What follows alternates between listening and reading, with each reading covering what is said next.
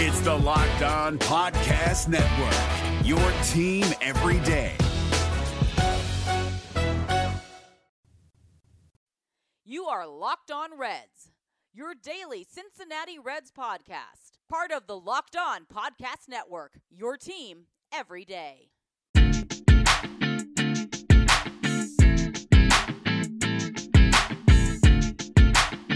What's up, Reds fans? My name is Jeff Carr, and you are Locked On Reds. And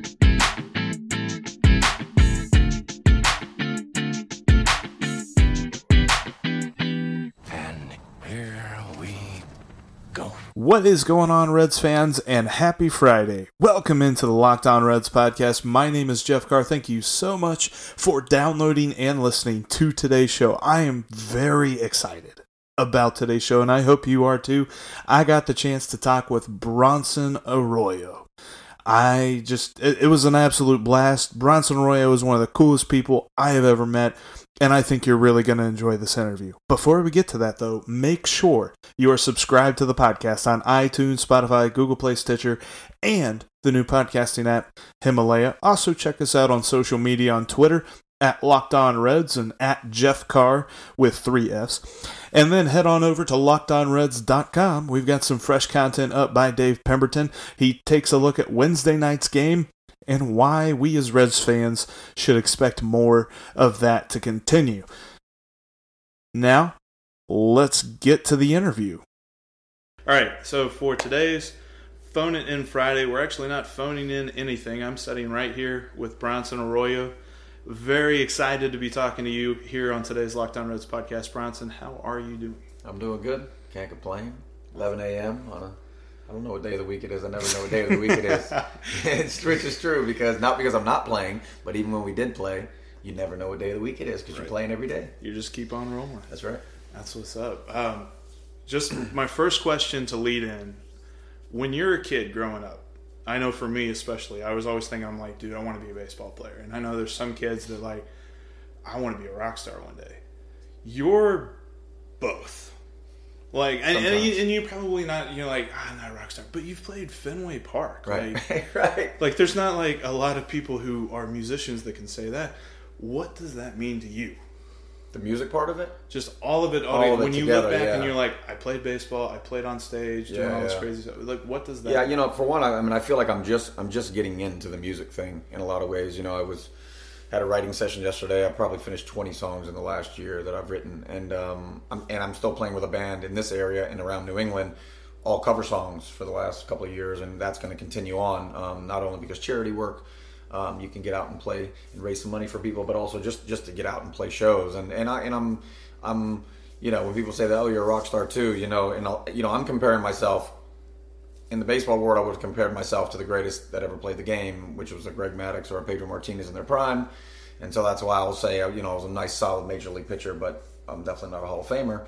Um, and in the music world, you know, I'm, I'm comparing myself to a guy like Eddie Vedder, who I get to watch up close and personal at times, and um, you know, see what a, what a real rock star looks like. And so, you know, I'm just kind of ascending the ladder a little bit, and I'll never get to that um, point in that genre, but. Um, you know, to, to just to have something to dig into, I think is very important in life. And and I got to dig into baseball from the time I was a, a six year old kid in a very strange and serious way that the average person didn't get to tap into. Not only was I just playing t ball like every other kid or little league, but I was also in the weight room and I was carbo loading and I was taking vitamins and supplements and we were talking strategy and I was changing tempos in my mechanics at age seven. You know, there's there's a lot of things that that's all, we, we were doing it on a very high level and musically. I try to take that as serious now most of the time because you know without having something to really dig into a lot of times you see a lot of guys who have retired and when they don't have that second thing to really um, you know get a little bit of adrenaline going or just to be able to go to the woodshed and just kind of work it out you know for an hour and a half um, sometimes you find guys being a little bored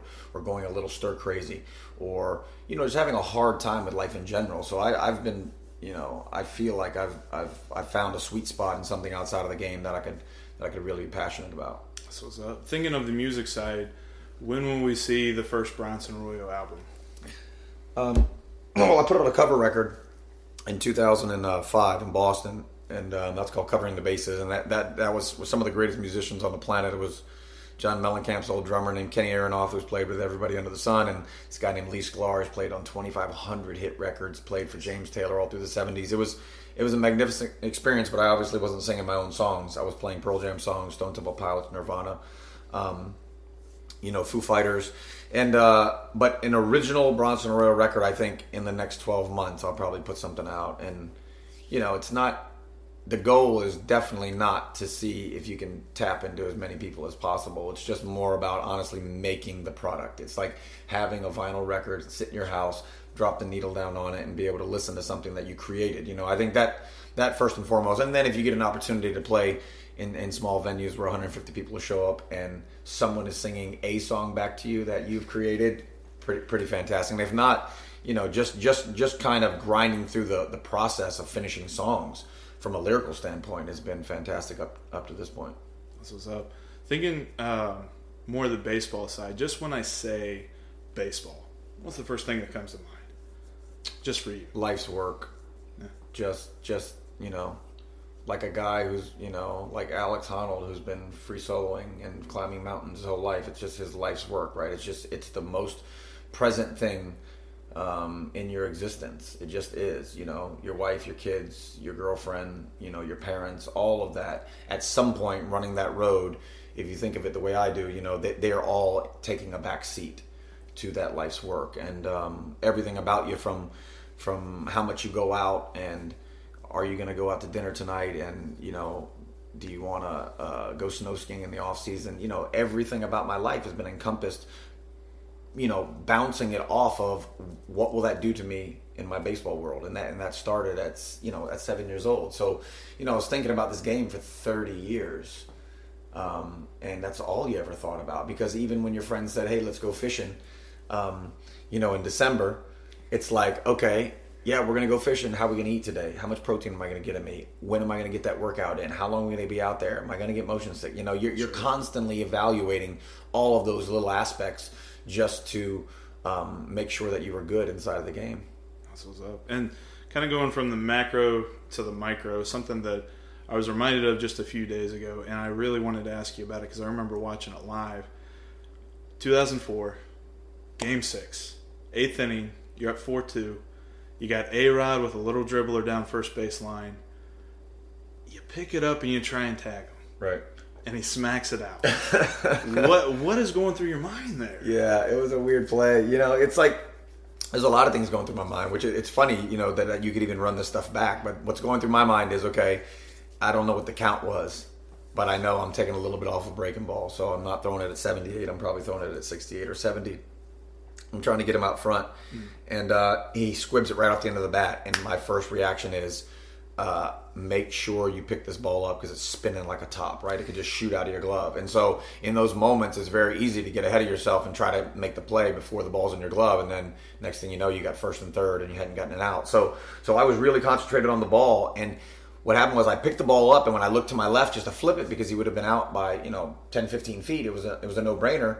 Um, Doug Mientkiewicz was just kind of, so probably uh, hyped up in a game like that that he came to get the ball, not realizing that I was going to cover the play very easily. And so he's standing right next to me, and there's nobody on first base. So then I have a little bit of panic in my mind, and it's like, where is Alex Rodriguez at? I, I'm assuming he's going to be right on top of me, and it's going to be this bang bang play where I can barely tag him. Well, when I look up, he's kind of jogging.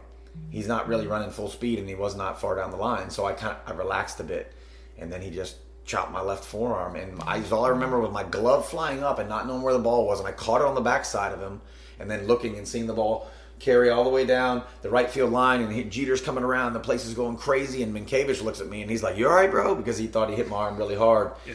And um, the only thing going through my mind from that point on was there's not four umpires here. There's six umpires because we're in the playoffs and somebody had to have seen that. You can't tell yeah. me, you know, that this that that looked so normal that that you can't reverse this thing. And so, you know, we were so used to having or I wasn't used to it, but just Red Sox Nation was used to having things always go wrong in those situations. And we had already had one call earlier in the game that went our way. And then this one went our way, and um, you know it was fantastic standing out in the middle of that field and realizing for one, I didn't now I didn't have to pitch to Gary Sheffield with a runner in scoring position because they sent Jeter all the way back to first base. Right. And so, um, you know, it, it, felt like okay, that that was a huge break for us. And I remember looking over to this day. It's it's on a documentary somewhere. I think it's uh, Four Days in October. If you look, you'll see um, Orlando Cabrera. He takes his glove off and he's going like this. He's acting like he's wiping tears away from his eyes, and he's going putting up a number seven at some guys like neck left of our dugout. And I, and I asked him what that was, and he said he said it was that day. I asked him. I was like, yeah, what was going on over there? He goes he goes, "There's these freaking guys over there that are just riding me the whole game, man." He's like, "You guys are going to." I mean, they're all over me. He said they're smashing me, and he said I was looking over and he said, "Don't cry, don't cry. We're going to Game Seven. We're going to Game 7. And uh, he said those dudes wanted to kill him. I believe it. What What was Yankee Stadium like when you're going through that whole run? From that, well, that day, from that point on, the rest of the game, I mean, it was a war zone. It was unreal. So right when that happened, as soon as the umpires call them out, they start launching stuff onto the field. So you've got, I mean, everything from batteries to, to beers coming from some of it in the upper tank, you know, and yeah, and so so Francona's trying to get us off the field or at least in the middle of the field. You'll see him like um, Terry saying, "Get in the middle of the field" because he didn't want anybody to get hit.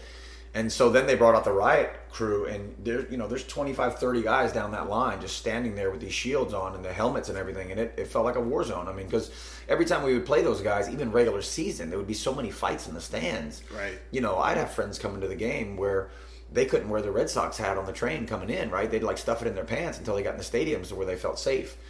And, um, you know, that rivalry was something that you couldn't duplicate anywhere else in, in, in that game uh, definitely nowhere else in the game of baseball.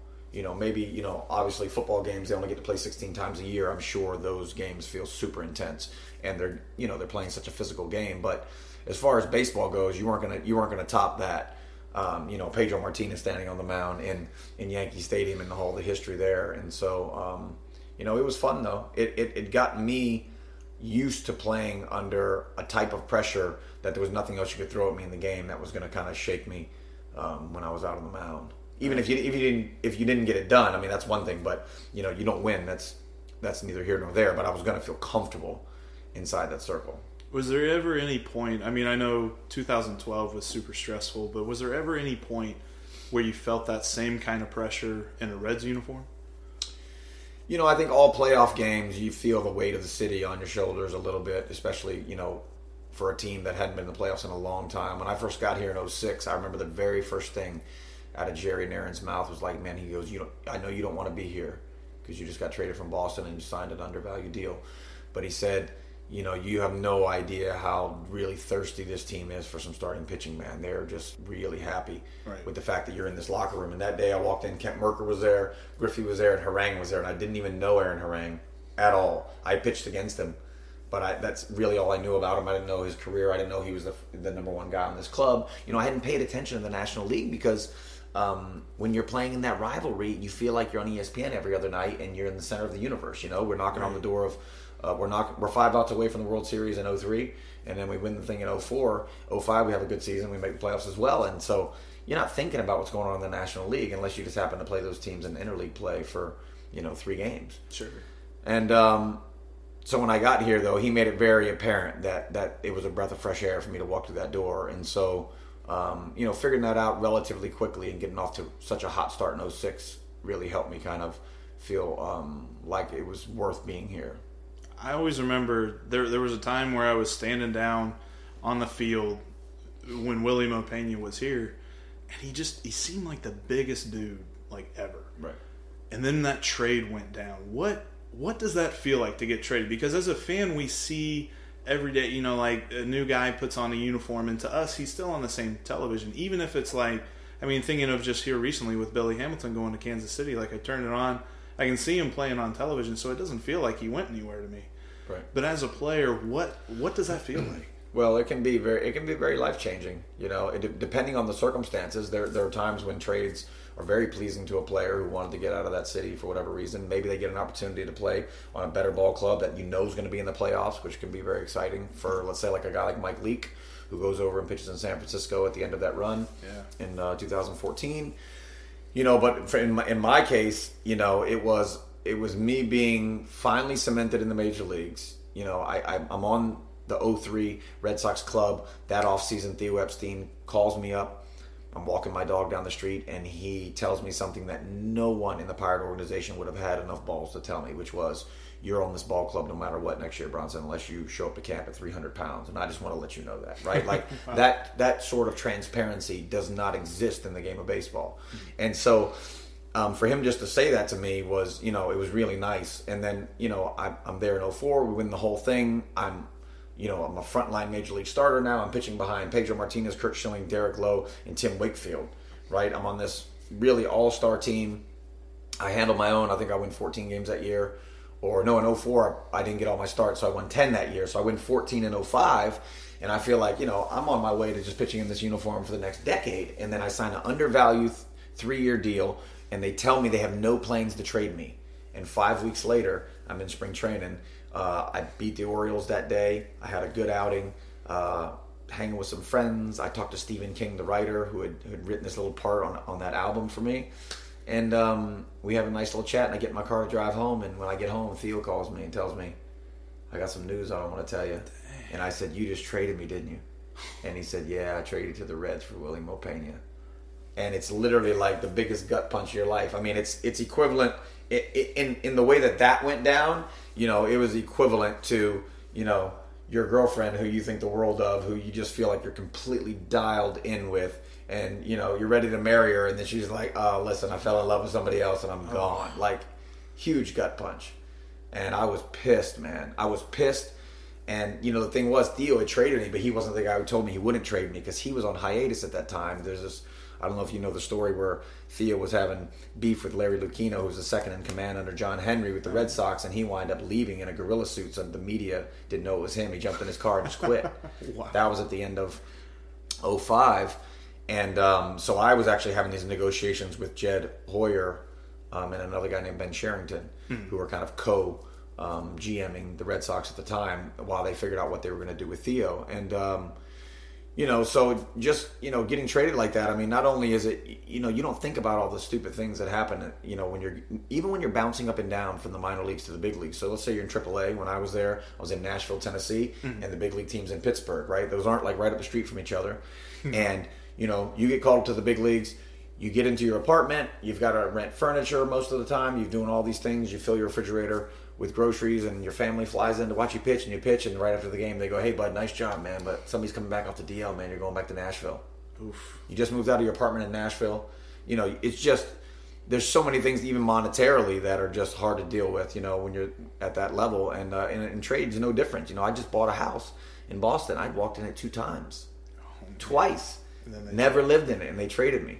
So you know, it's it's life changing stuff for a lot of people. Now there can be some guys who are in a perfect situation where they're used to bouncing around. Maybe they don't have any roots into that city yet, and you come to Cincinnati and you play a year, year and a half, or maybe the end of that first season, and you're just renting an apartment in the city, no big deal. And they say, hey, we're going to trade you over to uh, the Red Sox, and you're like, oh, cool, man, I'm going to a team that's going to make the playoffs. You know, we weren't going to make the playoffs, so it can be the opposite for some guys. But for me, at that time, that was that was devastating this offseason, the Reds had the mandate, the Reds front office had the mandate to get the pitching. They had to add talent and they had to do it in a hurry. Now, there is no way to go back and confirm this, but the Reds might have used ZipRecruiter. ZipRecruiter is the kind of website that is going to bring quality applicants to your job posting. In fact, in the first 24 hours of you posting your job on ZipRecruiter, 80% of those job posts get qualified applicants. That's right, 24 hours. ZipRecruiter, what they do is they take your job post and they spread it out to hundreds of job sites throughout the wonderful interwebs. That way, you have the absolute best chance at nabbing your next best employee. ZipRecruiter is the smartest way to hire. And I'm going to tell you what, you got a great introductory offer with ZipRecruiter. Just go to ziprecruiter.com slash locked on. That's ziprecruiter.com slash L O C K E D O N. And you get your free job posting, or you get your first job posting for free on ZipRecruiter. That's ziprecruiter.com slash L O C K E D O N. ZipRecruiter is the smartest way to hire. We're driven by the search for better, but when it comes to hiring, the best way to search for a candidate isn't to search at all. Don't search, match with Indeed. 93% of employers agree Indeed delivers the highest quality matches compared to other job sites, according to a recent Indeed survey. And listeners of this show will get a $75 sponsored job credit to get your jobs more visibility at Indeed.com slash podcast. Just go to Indeed.com slash podcast right now and support our show by saying you heard about Indeed on this podcast. Indeed.com slash podcast. Terms and conditions apply. Need to hire? You need Indeed getting to the club and meeting Harang and finding out that he's the ace. Was there ever? I mean, didn't have to be unfriendly, but was there ever like friendly competition between you two? Just kind of like, hey man, I went out there six innings today. Like, right. you only went five last time. What's right. up with that? I think it. I think it probably grew to friendly competition by the by the end of of that first year of 06. You know, when I first got there, honestly, I was just so oblivious to. I was just wanting to pitch good for the club. You know, I wasn't really oblivious to any of that kind of going on. And um, Aaron punched out 233 that year, or let's see, no, he, I punched out 184. He, he punched out. He threw 233 innings, and I threw 240 innings. But he punched well, well over 200. I remember that. And he had, um, I think he had some Cy Young votes that year. Mm-hmm. I put up 23 quality starts and only won 14 games. And um, we both had great seasons probably by the end of that year, we were both looking at each other like, all right, you know, we're going to have to hold this fort down because everybody else, from Paul Wilson to Kent Mercker, you know, a lot of those guys were either hurt or they just weren't getting the job done.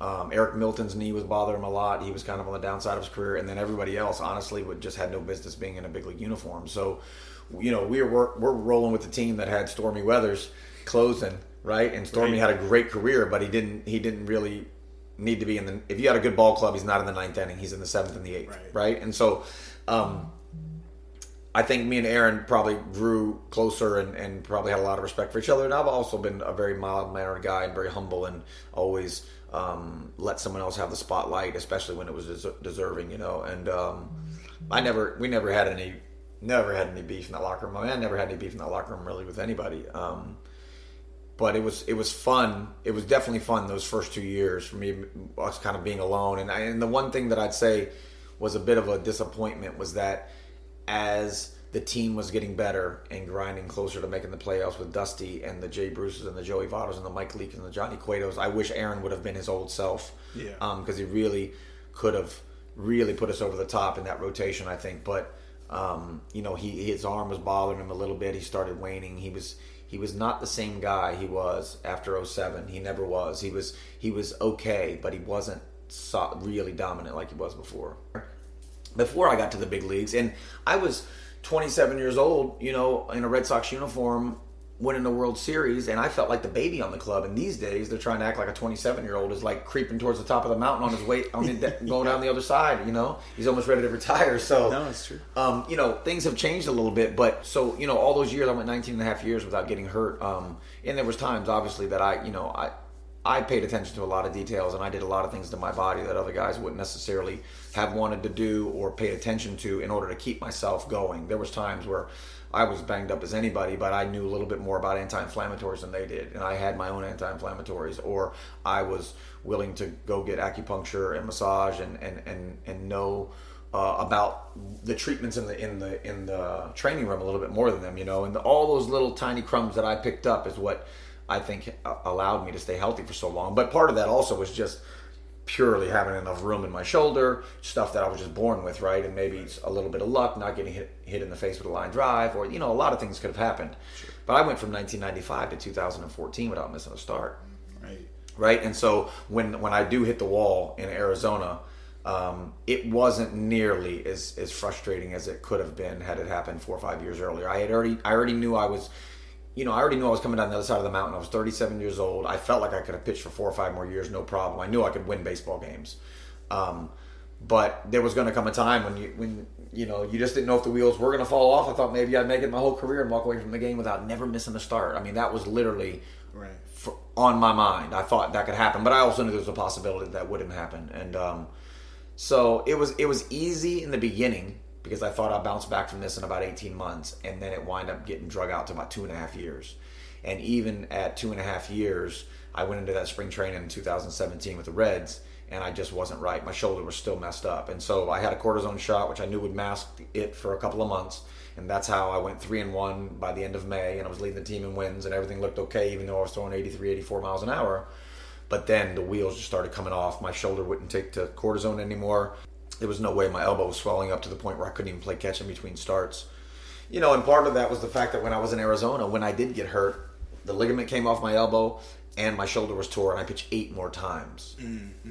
Eight more times, I go three and two with a two something ERA. By the end, I cannot throw 80 miles an hour, but I still beat Josh Beckett in Dodger Stadium two to one that day, and I didn't touch 80 miles an hour, right? And th- that was where my ego lied in the game. Was like the guy who's going to go out there and make it happen no matter what. And I probably pushed myself to the point where it made it that much harder to come back from, or if never coming back from it, you know, was going to be a real possibility. And so it was a grind at the end, especially in 2016. I was with the um, I was with Dusty Baker over there with the with the Nationals, and I stayed in the rookie league the whole year, just grinding, man. And that was that was not easy mentally. Just being down there with those really young kids on hot days, taking yourself back to being in the rookie league with no one in the crowd, and then every time you get up on the mound, like one day out of every ten feels good, and then the day after that, when you feel good, when the ball's actually coming out of your hand with a little bit of life, your elbow and shoulder are killing you. You know, it was a it was a it was a daunting task, and and um, had that like I said, if that happened earlier, it would have really put a damper on my career. But luckily for me, I you know I got through it into into the twilight before that happened. Well, with all due respect to Robert Downey Jr., I've always thought of you as Iron Man. You mentioned 2017. I had to ask you about this because I always thought it was awesome. The T-shirt did you come into spring training with the idea you had this T-shirt ready for your first win, or was it kind of a last second? Oh, the Return of the Living Dead. Yeah, I love that T-shirt. That T-shirt's awesome. You know what? My favorite thing about that T-shirt, I made that T-shirt with my buddy at home. So I got I got a buddy at home, and uh, he's he's kind of a self-made computer genius in a lot of ways. You know, he he knows how to manipulate stuff like that. So I just said to him, I think it was right at the end of spring when I realized my arm was going to be okay, like at least good enough to make this club. Um, and you know, if Bryan Price wasn't there, I, I, might not make that ball club. Right. I, I might I would have been in the organization, but they probably would have sent me to AAA and been like, let's see you prove it. And then by the time I got through proving it, I might have been done. Right. right. But Bryan Price had been around me for so many years, and he knew that I could make it happen throwing 83, 84 miles an hour. And he also knew if I couldn't, that I was going to still add some value to that ball club, being the person I was inside that locker room for some young guys. And so that was that 2017 season was a blend of me proving I could still do it, and then the body saying, "Hey, I'm done here," but I got to add three months of value to the team, traveling and, and hosting a radio show and throwing parties and and talking shop with the young guys and leaving every little bit of wisdom I had left in the game before I exited. Right, and that was that was um that was very enjoyable. Um, but the T-shirt it's coming near the end of spring. I tell my boy Chris, I said, I got this idea. And he said, What are you thinking? And I said, Well, I, I, don't know. I said, I remember seeing this movie when I was a kid with my dad about these these skeletons coming out of the ground. And I think it's called something like Night of the Living Dead or Return of the Living Dead or something. I said, I want to make the shirt with me on it and have the cemetery with all the guys that are not playing anymore. That, that were studs that I played with in the Reds and the Red Sox organization just for fun, you know. And um, he said, "All right." So he mocked it up, and then we wind up putting in strategically exactly the guys that I wanted to, who were my, all my buddies in Millar and Varitek and Derek Lowe and Ortiz and everybody who wasn't playing the game anymore. It was night that I, I, buried them, and I'm still alive, you know. And uh, that I gave those away to all the guys in the locker room. And you know, I don't, I actually don't have one of those shirts. Oh, really? But I'm pretty sure that um, Chris has at least one or two left at home. Um, and some of the guys are still wearing them, and they still have them in their lockers in the clubhouse now. But uh, that was the first time I had ever given out a T-shirt because I was I wasn't a guy like Scooter who who who liked having you know I never liked being in the limelight to be honest with you. Like I I wanted to be in the limelight for the right reasons all the time, yeah. and it wasn't because of self promotion. I wanted to be in the limelight because I was doing my job on the mound. Um, but you know, near the end there, sometimes you, you know you've you feel like you've earned the right to be a little braggadocious when you're 40 years old, right? And you're still surviving the game, and a lot of guys can't. And uh, so that's why we passed out those shirts. That's awesome. I, I always love those shirts. And we'll, we'll wrap up real quick. I got some quick pitches I want to throw at you because you're always really good with the quick pitch. So I thought I'd throw some to you. All right. Skyline or Gold Star? Oh, Skyline. Definitely just because my people who live in this city are all Skyline. Kroger or Publix? I'm gonna go with Publix because it's a it's a Florida chain, and I've been in that one a lot more. I lived in Alabama for a little bit and saw Publix, and I was like, "Ooh, this this might be better than." Yeah, Kro- Kroger, Kroger's a hit or miss. It's a it's a coin toss on whether it's going to be clean. So a Kroger to me is a split between a Winn Dixie and a Publix, and it could be dirty, but it could feel clean like a Publix. So I've never been in a Publix that felt dirty, so I'm I'm going with that one. And lastly, rank these in order of most which you like the most: cornrows, dreads, waves, and short hair. Ooh, cornrows, dreads, waves, and short hair. Um, I'm gonna go with waves first, cornrows second, short hair third, and what was left? Uh, something I've never had. Dreads. Dreads, exactly. um, yeah, I think cornrows are really cool, really cool, but a lot of work. Pretty, pretty, uh, pretty painful if they do them right. If you get the right girl who's like an, like a real African or like a Bohemian girl, I mean, they'll make your head so tight you'll have a headache for a week. and uh, and that that was a good time though that year, that that season in 04, man, to have to be throwing a playoff game against the Yankees and to have a bunch of hairstylists down around Fenway Park doing all kinds of like construction workers' hair in in cornrows. Um, you know, before before game uh, three of the playoffs, ALCS, it was it was pretty special. That was always the best comparison in 04 was the Red Sox and the Yankees because you had the Yankees that had the facial hair ban and they had to be all straight laced and and Red Sox were just like, dude, we just want to come out and win. Right. We don't care for Right. your facial hair. Like, Yeah, and the, the crazy thing is I've got video from 03. So in 04, we've got this team with all this long hair like Johnny Damon and and um, Manny's got the long hair now and Pedro's got the Jheri curl going and, and I've got cornrows. We've got all this stuff going on, but if you I've got video from 03 where in August Millar had come in and he told me to shave his head after we got in off a road trip because he was struggling. And then he started screaming because Millar was the guy who was the catalyst in that locker room. And he started screaming, "You got to skin it to win it! You got to skin it to win it!" So he starts screaming that at everybody every day until everyone shaved their head except for Nomar and um and uh, Nomar was getting married that off season, and Johnny was growing his hair out for that long hair, and nobody knew it. So it was the only two guys on the team that didn't shave their heads. So I've got this video that John Burkett filmed, and he sent us all a copy of it. And it's 03, where it's like game four in the playoffs in Yankee Stadium, and everyone now has shaved their head. And he, he's filming all of us stretching, and then he's filming the Yankees, and all those guys, like you said, are all clean cut, and they look like normal dudes, and we literally look like a bunch of prison inmates. you got you got Trot Nixon with his white bald head with a freaking handlebar mustache, and it's like we look like we just came out of a biker gang, man. It was like so crazy how the, the you know the comparison was. Well, that's awesome, man. Bronson, I really appreciate you doing this interview, man. This was a, a blast. Uh, definitely check out Bronson's band. This Saturday we're playing up in Mount Orab um, at a little town festival they have. We're actually opening up for a an Eagles cover band called uh, I think Seven Bridges Road or something, and um, that was. Uh, yeah, after that, we don't have any gigs until around here till July. We're playing Bogarts. We're playing Bogarts. We're playing Red Stadium on July 5th, and we play Bogarts on July 6th, which will be a really good show because it's just such a great venue. That's going to do it for us here on the Locked On Reds podcast for this week. Hope you all have a great weekend, and thank you so much for downloading and listening. Like I said at the beginning, make sure you hit that subscribe button on your podcasting platform of choice, and then check us out on social media and head on over to lockedonreds.com. We'll have more great content coming to you on Monday. Going to recap a weekend worth of action for the Reds. Hopefully, they continue to improve as they look to play the LA Dodgers, a very strong opponent. And then, of course, Friday night, you know, you've got the Puig Corral in right field. So nab you a few tickets there and then watch some fireworks after that. We'll talk to you guys on Monday. This is Jeff Carr for Locked On Reds saying, have a great weekend. Hey, Prime members, you can listen to this Locked On podcast ad free on Amazon Music. Download the Amazon Music app today.